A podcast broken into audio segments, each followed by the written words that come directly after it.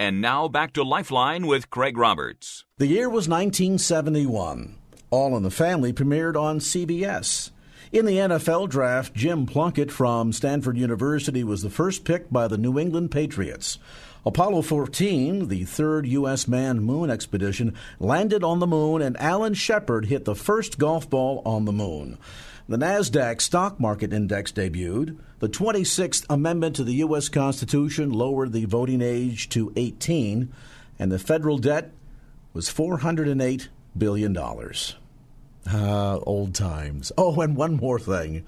Dr. Phil Howard and a brave band of families started Valley Bible Church October 3rd of 1971. And uh, Phil, 45 years ago, we start to get our age, it's hard to remember back 45 minutes, let alone Yesterday 45 I years. was young. Yesterday I was young.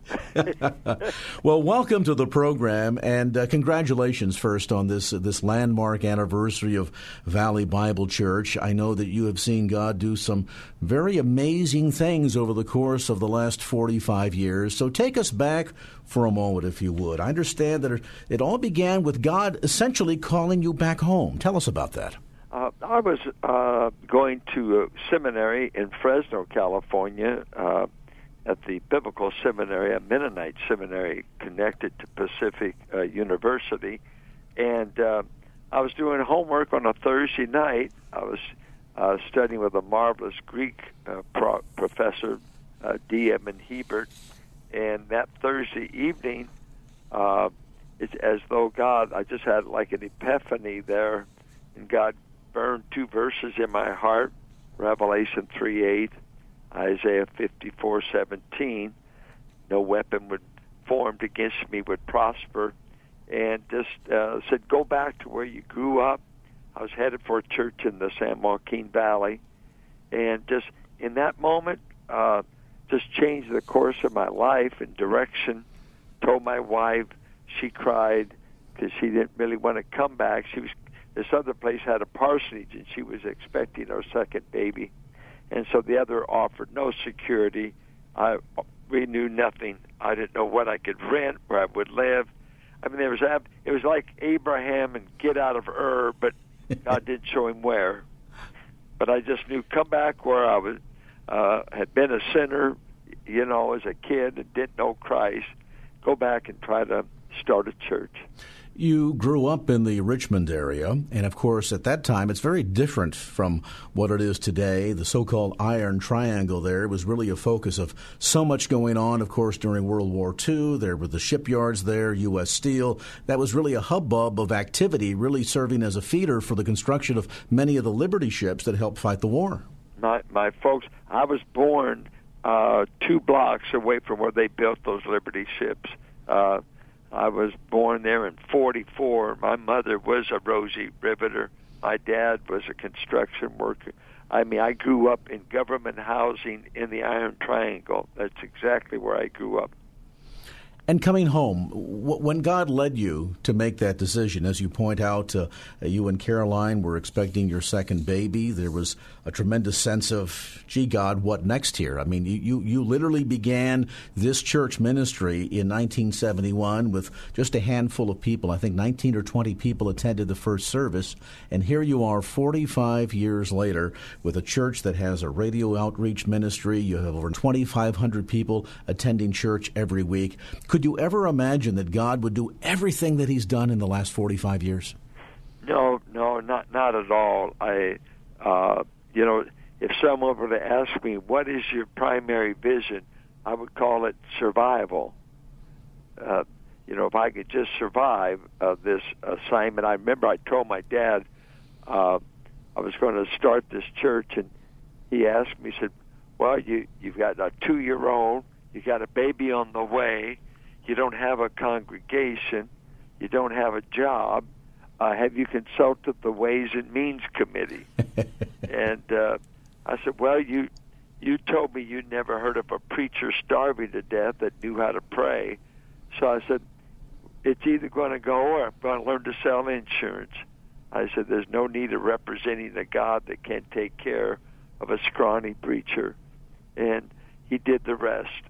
Uh, it's so simple nothing really uh, sophisticated about it. I know the big talk today is vision, mission. What's your vision? What's your mission?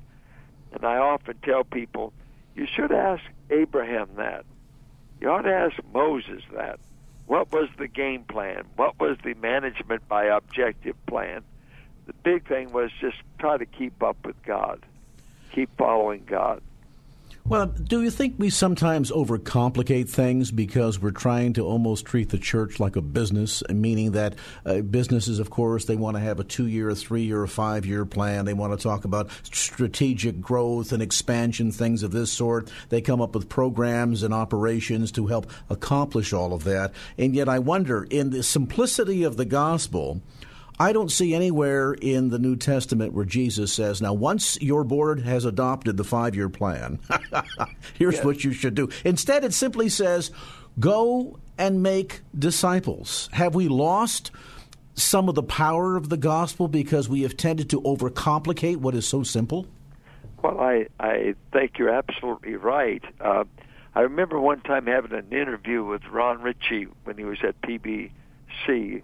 Uh, and uh, I was asking him. I, I was writing a doctor's thesis on church government and planning, and we went out, and I said, uh, "Ron, what do you think the key to Peninsula Bible Church's growth?" And give me the uh, formula. I want the formula. And he said, "You know what? I've studied the Book of Acts for years, and the only thing I can find out is show up and Holy Spirit." And he said, "You can't beat those two. If you'll show up, and if the Holy Spirit's in charge, you'll be amazed at how plans will emerge, ministries will grow, and lives will be changed. And sometimes we're really just doing no more than organizing the chairs on the Titanic. You know, if you don't have direction, if you don't have God powering and overcoming all the obstacles, uh, we're just going through endless activity. But it, it's an old fashioned dependence on God, the Spirit, and uh, it's not as much formula. I wish I knew more formula, but the one I have discovered the most is desperately depend on God, and He does the rest. And you know, that is, I think, uh, not only a good watchword for the birthing and nurturing of a congregation, of a church, but it's also pretty good advice for day to day Christian living, isn't it? Oh, absolutely. I mean, uh, walk in the Spirit. Uh, Dr. Walvoord, I, I had a friend that was with him in his last moments when he was dying, that president of Dallas for over 65 years, ready to go see his Savior. My friend leaned over him and Dr. Walvoord, his last words was, George, walk in the Spirit, and you will not fulfill the lust of the flesh. His last words. And I'm going to tell you, Craig, uh, I'm more concerned about overcoming the flesh and sin than building a big church, because only Jesus can build the church. Uh, I'm I'm just wanting Him to help me overcome all these seductive voices and temptations of this world.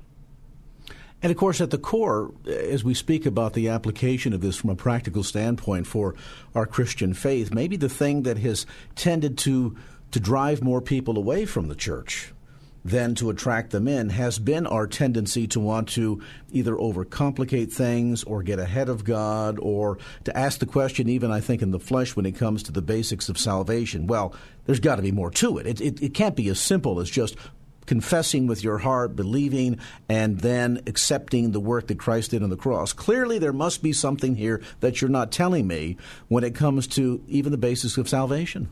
It is so true. I mean, for for God to say, "I'm willing to give you heaven at the cost of my son," I mean, uh, no human being would ever invent such an offer. Uh, I'll give you my best. Uh, one commentators said, when we were at our worst, God did his best.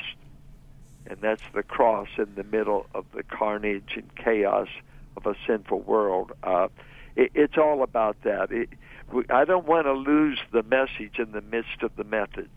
The methods, uh, Warren Wiersbe used to say, uh, methods are many, principles are few. Methods always change, principles never do. And uh, we do not want to lose a message. Uh, we want to be contemporary, whatever that means, because in, in about six months we'll be outdated. You know, the, the pop charts will change more rapidly than we can change. But I think people sometimes you'll hear people say, I lost my church. They don't sing what I used to sing. Sometimes they don't preach what I used to hear. And uh, how does the eternal have to be updated? If you speak of things eternal, it's always relevant. Our visit today with Dr. Phil Howard. Of course, he is the senior and founding pastor of Valley Bible Church located in Hercules. A brief timeout. Back to more of our conversation with Dr. Phil Howard as Lifeline continues. And now back to Lifeline with Craig Roberts. And welcome back to the program. A special visit today with a very dear friend, Dr. Phil Howard, senior pastor at Valley Bible Church of Hercules. Pastor, just before the break, we were talking about the simplicity of the gospel and the fact that mankind has, uh, down through the, the two millennia now since Christ's work on the cross, always seemed to want to improve upon things or complicate things or add to the message or somehow come up with some modern day methodology or technology that's going to suddenly be the one thing that advances the message more significantly than any other. But at the end of the day, doesn't this really come back to the basics of man's fallen sin nature, the fact that we have offended a holy and righteous God? but that he so loved the world that while we were even in that sin condition, he sent his son to die on our behalf to pay our price because God so desperately wants to have relationship with his creation. It, it, seems to me that a message as powerful of that as that does not need embellishment. It doesn't need some sort of methodology behind it to, to spread or to catch attention. It's, it's not the methodology, it is the uh, powerful work of the Spirit of God because this gospel, as you shared, the love of God and the death of Christ, it is the power of God that brings salvation, that the chains fall off. Uh, it is that uh, quickening ray that uh, made our chains fall off, and we arose and we went to Christ and left the tombs of our sin. It, it is marvelous. It is wonderful. I, I think we do not want to insult God as though He gave us a powerless gospel and a uh, an anemic Christ. I looking at the book of Revelation, I was amazed at the picture of Christ that no pathetic Christ is pictured in the last scenes of the Bible there. A powerful Christ, plenty capable of crushing the nations who oppose his right to reign. He's a powerful Christ, and his God. And sometimes we act like uh, things are so bad. I used to have a pastor that would say to me, "Well, we have simply come in our culture to where the Bible's culture started. Rome and Greece was as bad as it has become in our country. And sin has never uh, stopped the gospel. It it is made for sin. He know where grace meets sin. Sin may be great, but grace is greater. Yeah, the amazing thing about that observation, uh, Dr. Howard, is the fact that some people, I think, do get a sense of discouragement. They see what's going on, in particular in our nation today, morally, spiritually, culturally, politically. They get very frustrated. There's certainly a long laundry list of reasons why. And yet, I think we somehow fail to connect the dots as you just did. That even at the worst of what's happening in our culture in America today, uh, it, it pales in comparison to what was unraveling in cultures like ancient Greece or ancient Rome. And in the midst of all of that horrible sin, the power of the message of the gospel of Jesus Christ was able to penetrate through all of that, even as they tried to silence him by hanging him on a tree and threatening the disciples to not dare tell the story. And yet here we are more than 2,000 years later, and the story, the greatest story ever told, continues. Do we sometimes tend to sell God short?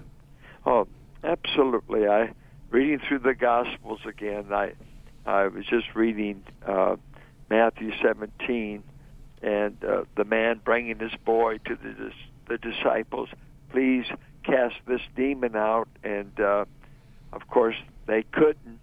And later they said, why couldn't we do it? He said, you didn't have enough faith. I cast him out, and he said, oh ye of little faith.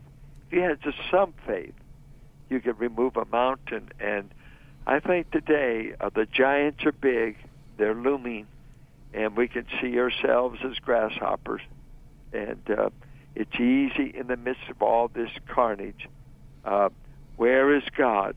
Where where are the promises? Of, we're crying for revival. I don't know if that we're crying for it. We're desperate for it because it seems to be a season of uh, uh, the abounding of sin. And would to God we could have another great awakening. Let it start on the West Coast but you know, I, a great awakening. I, I think about that, and, and I have to wonder though, down through history, the first Great Awakening, the second Great Awakening, in those cases of tremendous movements of the Spirit of God, didn't it begin with God's people being obedient? And, and I ask that question because oftentimes, for example, we'll, we'll cite uh, uh, Second Chronicles seven fourteen. Uh, my people who are called by my name, so on and so forth. Everybody's familiar with that passage of Scripture, and we quote that, and we believe that that there somehow means that God is going to, to move. God is going to be one to initiate it all. And though, isn't it interesting that He calls upon His church to be the ones to confess and repent and turn from our wicked ways? And well, so I have right. to wonder if, as much as we who recognize what's happening in our nation today are waiting on God, is the real issue the matter of God waiting on us? That's a that's a powerful analysis, and I I just have to say you're absolutely right because the history of revival was always preceded by prayer, uh, some desperate people fasting, praying, and uh, sometimes you want to say, "You mean it's come to this that we ought to be fasting and praying?" Uh, because I think sometimes we're looking for a better preacher, better sermons, better buildings, better music, better, better, and say, "What about a better you uh, that intercedes that actually cares, maybe even for your grandchildren, for your the next generation?" Sometimes I think we can act like I've got my ticket on the boat I'm not worried about whether my neighbor gets one. Mm. You know, and it's it's easy. Uh, I, I gave a line recently: uh, "Love enough to care, care enough to share." You know, if we love enough to care, and that's our struggle. Let's don't be let's don't be acclimated to the temperature. Uh, we need the heat of a burning heart, and uh, we're really preaching to ourselves right now. You and I, you and I'll have to meet to have a private prayer meeting. That's right. well, you know, and it's interesting because I, I, think the observation is true that for some believers today, uh, their relationship with God is reduced down to, well, fire insurance. Uh, I am secure in my faith that I have been redeemed by the blood of the Lamb, and it stops there. And any notion of going deeper with God, developing a richer relationship with Him, seeing God not just as some powerful being out there in the uh, ether that can barely be touched, uh, but instead seeing God as a personal, intimate, loving God who wants to walk in fellowship with us. I think for some believers that's a bit intimidating, and for others, they, they don't really understand the fullness of His grace or the fact that God did not simply send His Son because He wanted to prevent mankind from going into an eternity without Him, but because He wanted to walk in fellowship with mankind, and the thing that was in the way was our sin and our sin nature. Absolutely. Well, I think it's even uh, uh, hearing a lecture recently, a man talking about generational church, and was talking about their church had a um, uh, traditional, more older service was the first service, and uh, not not booming in attendance. Second service was contemporary, busting the seams and just doing great. Uh, the interesting thing about it is the first service generation were the ones who footed the bill for the whole church. The contemporary service was packed, but no one gave. And hmm. uh, you, you think of all these templates that we've invented for church, young, maybe contemporary music, whatever. What about giving? What about praying? What about sharing? Uh, instead of just being cool, and there's nothing wrong with being cool if you haven't given up the heat of the gospel. Uh, just to be, I guess the template. If we invent our Christianity, we can make it anything that seems popular. But we've got one template. We got a New Testament of what New Testament Christianity looks like. And at the end of the day, it's not about what we can develop and design. It's about what God already laid out from the beginning, uh, even before the heavens and earth were created. I mean, there in the beginning was God, was the Word. And so we have struggled, I think, sometimes to try and outdo God.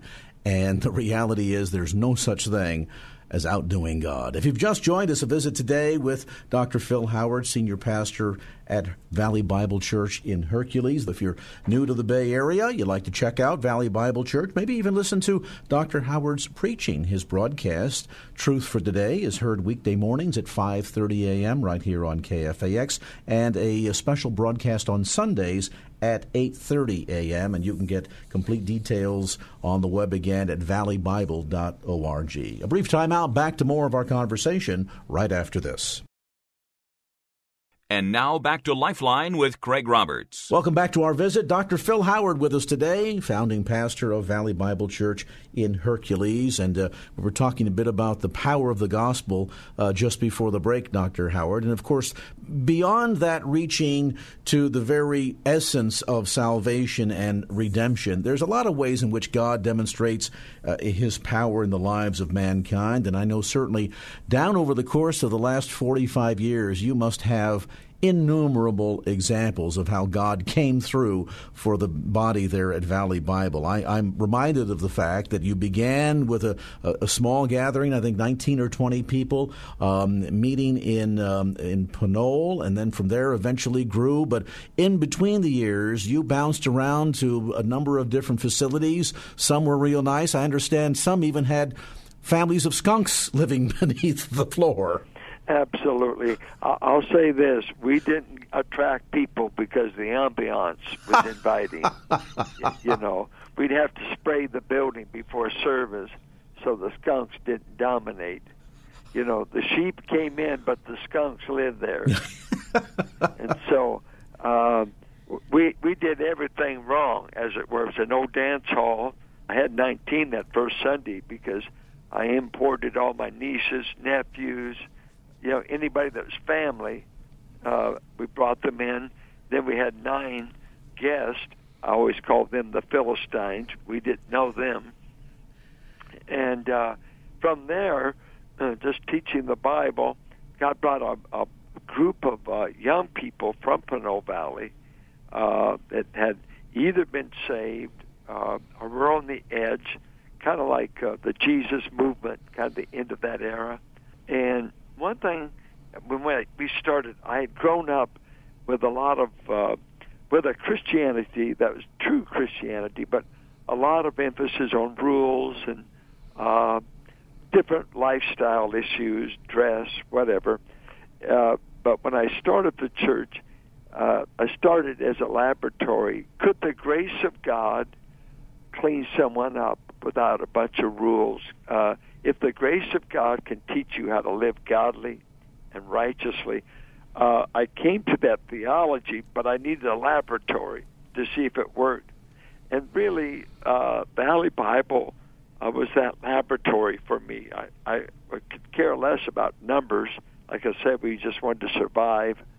And uh, to watch the gospel change one life after another, uh, to watch the church begin to explode in growth, by the first Easter, we were about 150, which was just fantastic. Knowing the Bay Area just to exist was a miracle.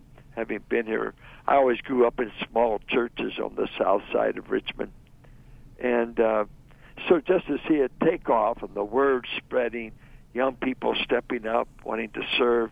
It, uh, I had never been around anything quite like it. Uh, it was like a revival, reformation, and God just guys started preaching, started planting churches. It just, you know, just kept going, and year after year, and from one bad location to another, uh, it, it just seemed like this is it. We can't grow anymore. We we're meeting in a dump. We we rented an old theater that had been used as a clubhouse for gang members uh, in the area. It was the only place we can get the. Uh, our landlord put us on the street. We thought we were buying the property, and he decided not to sell it. And uh, he says, "I want you to move out." Well, at that time we were five to seven hundred people. It's kind of hard to relocate five or seven hundred people over here, but one step after the other. I mean, plenty of oppositions, plenty of dark days, uh, plenty of days that. Uh, uh, you're at the end of your rope. Is that healthy, though? And I ask that question because so often I think as believers, and, and there are some movements even within Christianity, subsectors, that wish to preach this sense that once you come on board with Jesus, everything is going to be just a bed of roses, life will be just easy and breezy. But in fact, we're told we're going to be persecuted for his name's sake, we'll be despised as much as he was despised. And I have to wonder if during those dark days, those frustrating moments, the days when you're sitting here with this huge congregation and you've just received an eviction notice and you're saying, God, where are you? What's going on here? Aren't some of those the times when not only God demonstrates his love the most, but we grow the deepest in our faith with him? You're absolutely right. Uh, God's thorns are, are as much a blessing as God's blessings because God knows that he's always had people competing with him for the glory. He, he's either had spirit beings or he's had human beings wanting to eclipse his glory. Here, Gideon goes out has a great victory, and the only way he knows how to honor God is to erect a statue to himself. And uh, I was just sharing with a man how that church history is full of uh, things starting out with a man becoming a, a movement, winding up being a monument, and then becoming a museum. Mm. Uh, because we rob him of the glory. So God keeps enough thorns, enough challenges to let us know without me you can't do it. You can't. Uh, and I think that's where sometime today, I, I never grew up in the era of mega church, never heard of them. Uh, only the maybe the Bible Belt, the South, Midwest, large uh, uh, Southern Baptist churches, some huge churches, but it seemed like as church history went along, the mega, the mega, unless it was big, God wasn't in it. And yet I think of the Lord Jesus, we couldn't call him to hold us a church conference today. He only got 120 to the upper room. So is that the best you can do after three years? Mm. Is that uh, I they, they had a saying they called it the dust of the rabbis that if you followed a rabbi closely, uh, and in those days peripatetic rabbis walking around, uh, they would say, until the dust of the rabbi is on you, you haven't been discipled. And nobody would want to call Jesus in and say it's blessed to be poor. Nobody would want him and say it's blessed when you're mourning. No, he, he would never hold you a, a conference on how to get big. He'd be talking to you how to be small in your own eyes. And how to humble, yeah. How, how to be humble. Mm-hmm. We, we went, but I don't. He couldn't get booked for one of our uh, church growth conferences. He Jesus just doesn't know how to do it. You know, he doesn't know the methods. And yet, yet, I remember John MacArthur once was asked, "How did you build Grace Church to be so big?" He said, I found out early I wasn't the church builder. I was just there to obey. He's the builder. I'm just a member of his body. You know, and he says, if you love me, feed my sheep. And that core principle, I think we would see a major change in the face of the church in America today if we focus less on trying to play the numbers game and more on simply just feeding the sheep and the sheep making disciples. Well, that's that's absolutely trying to get the the flock healthy. I do thank God. Uh, I, I think sometimes we can see the eye of the church through your eyes, let's say your giftedness. And just had a pastor talking to me, said, I know how to answer their Bible questions. I know how to give insight, but I don't know how to attract. And a pastor five miles down the road is perhaps a gifted evangelist. And we look at some of these remarkably gifted evangelists throughout the country. And I don't begrudge their growth. Thank God for them. Thank God for them. Uh, but the majority of us have not been gifted in such a way. Uh, here, I've been here 45 years, and we would be the nursery department of some of the huge churches in the South. I mean, we're just. But if Christ is doing the additions, if I got to answer, are you preaching His word? Uh, are you loving His people?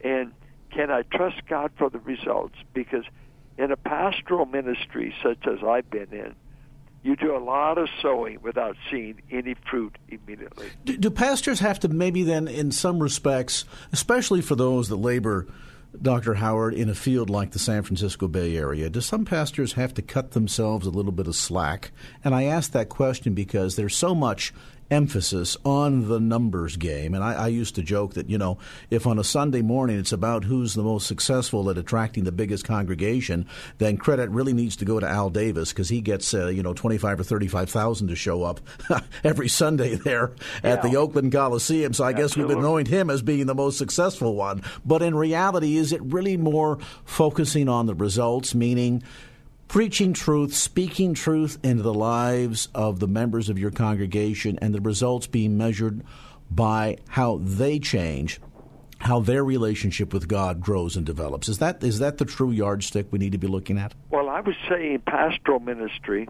big time, because it's a sowing ministry, equipping, and I, I like the analogy. When do you finish uh, teaching and shaping a life? And uh, you're a parent. Once you have children, you're having input and shaping them for all their life. But to shape a life, character, patterns of living, patterns of thinking, is no one sermon deal. Uh, if you just want to get them to walk down front or uh, make a public profession, uh, that's part of it. But who's going to raise the child? You know, having a baby hey, that's wonderful. Getting that baby here, uh, Mama certainly goes through a lot to get that baby on board. The big issue is who's going to take little baby and uh, stay with them for 18 years and teach them how to survive in this world. And I think pastoring is raising children to grow in this world and to honor God the Father. And that's a long haul project. That's why it's not an overnight thing. Dr. Phil Howard with us today. A brief timeout, back with some closing comments as our conversation with Dr. Phil Howard from Valley Bible Church Hercules continues right after this.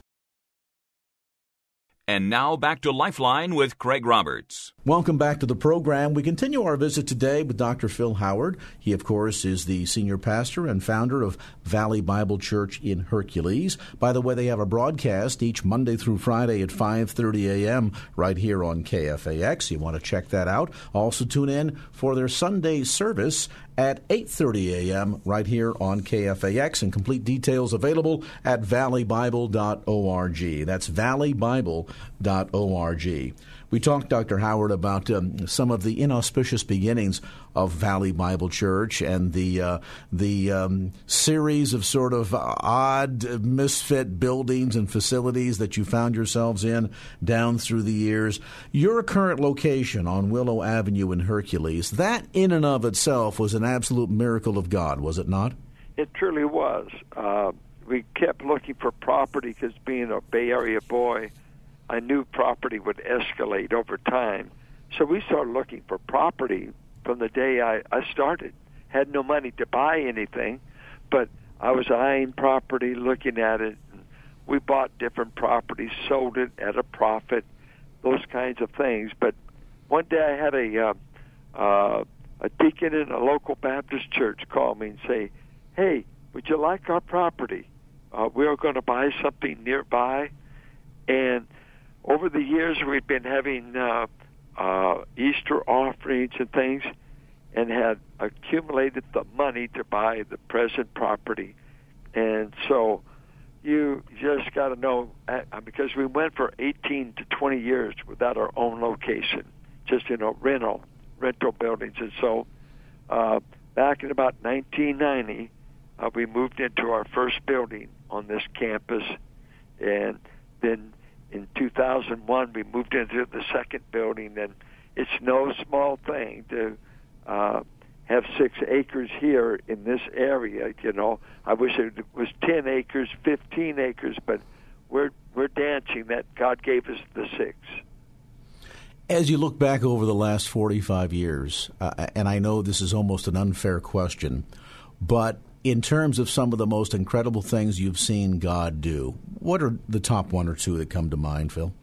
I think one of the uh, top things uh, that I love to tell about is uh, in those early days, uh, I had primarily young people, I'd say under the age of 24, maybe 23, a church full of young people.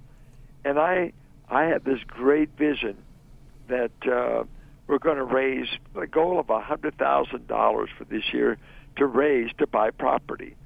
And in those days, you know, being very creative, re-erected the thermometer, put it up in the front of the church, and know you know a visual.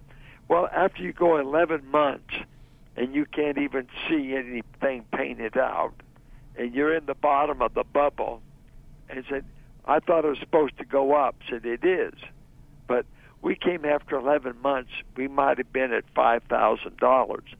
So I'm supposed to announce that Easter, you know, the grand total that came in well, it was a laugh. Everybody was laughing. Says pastor got a little carried away. Big vision. You know, it, a little carried away, Pastor. But time to hide the thermometer. the Put it in a closet and, and bury the guy who came up with it. You know, so it, it was it was a laugh on me.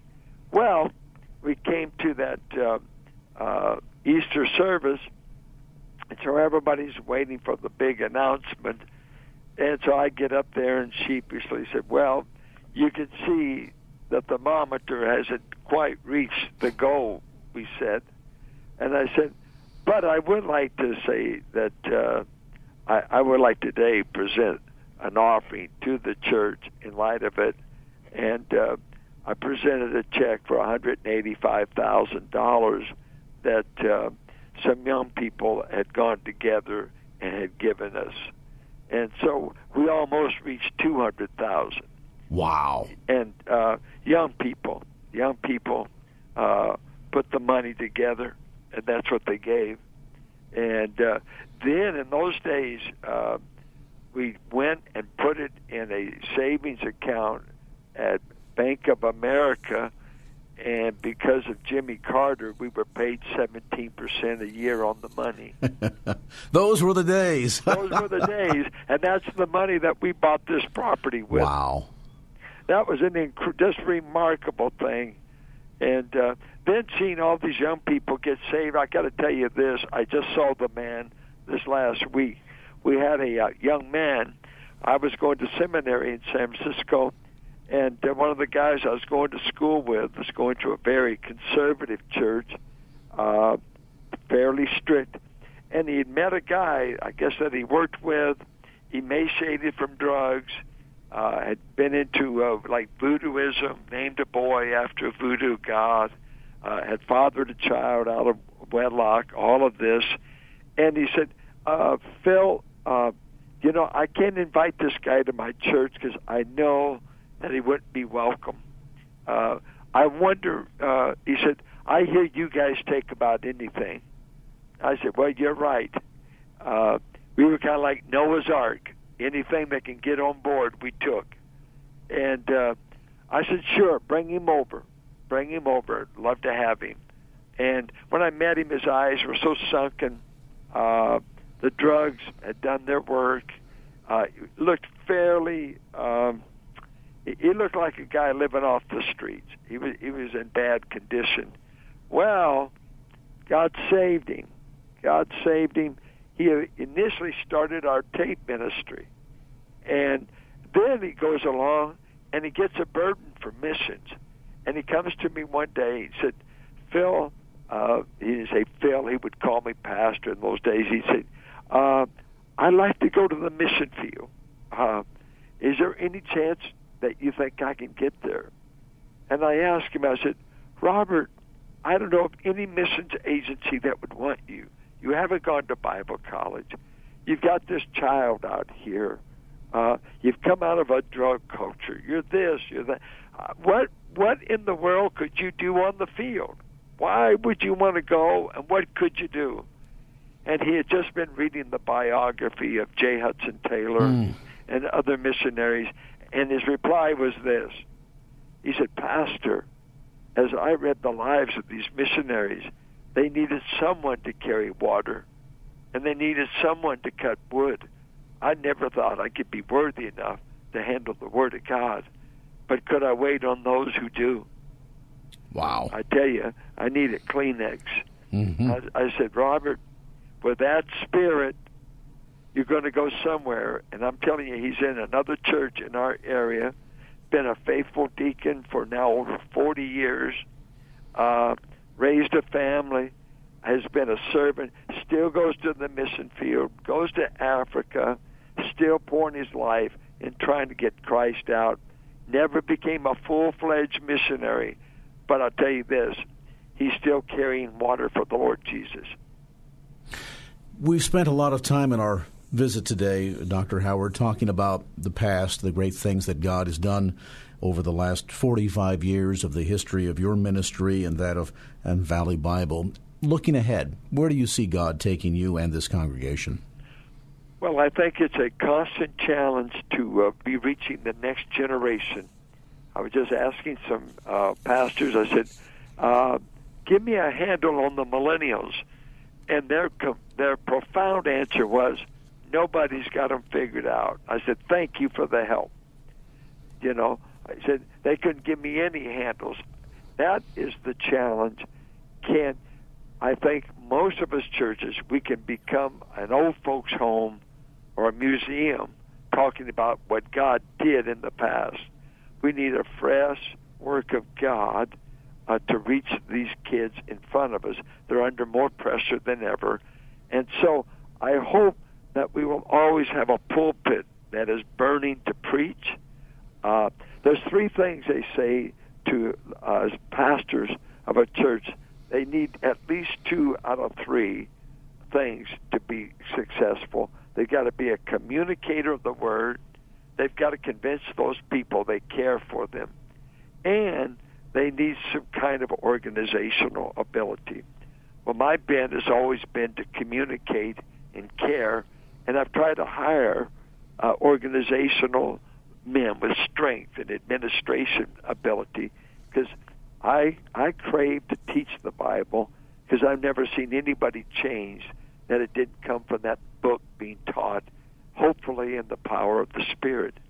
And so the future is to keep doing what we've been doing and be willing to adapt.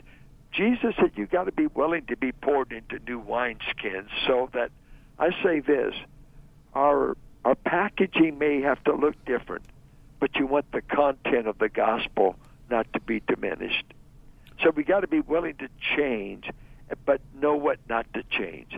And I said, keep the truth, keep the truth, keep Christ, keep the Word of God. But hey, if we have to change the color of the building, we have to change some things that can change, change. But and sometimes people get set in their ways; they won't change anything. And so I, I think I want us to be willing to flex on everything that's flexible while clinging to the eternal. Dr. Phil Howard, founding pastor at Valley Bible Church in Hercules. Sunday services are regularly at 9 a.m. and 11 a.m. They're located at 1477 Willow Avenue in Hercules. Their radio broadcast, Truth for Today, can be heard weekday mornings at 5:30 a.m. with a special Sunday broadcast Sunday mornings at 8:30 a.m. Complete details on the church, its ministry, and location and directions simply go to valleybible.org. That's valleybible.org.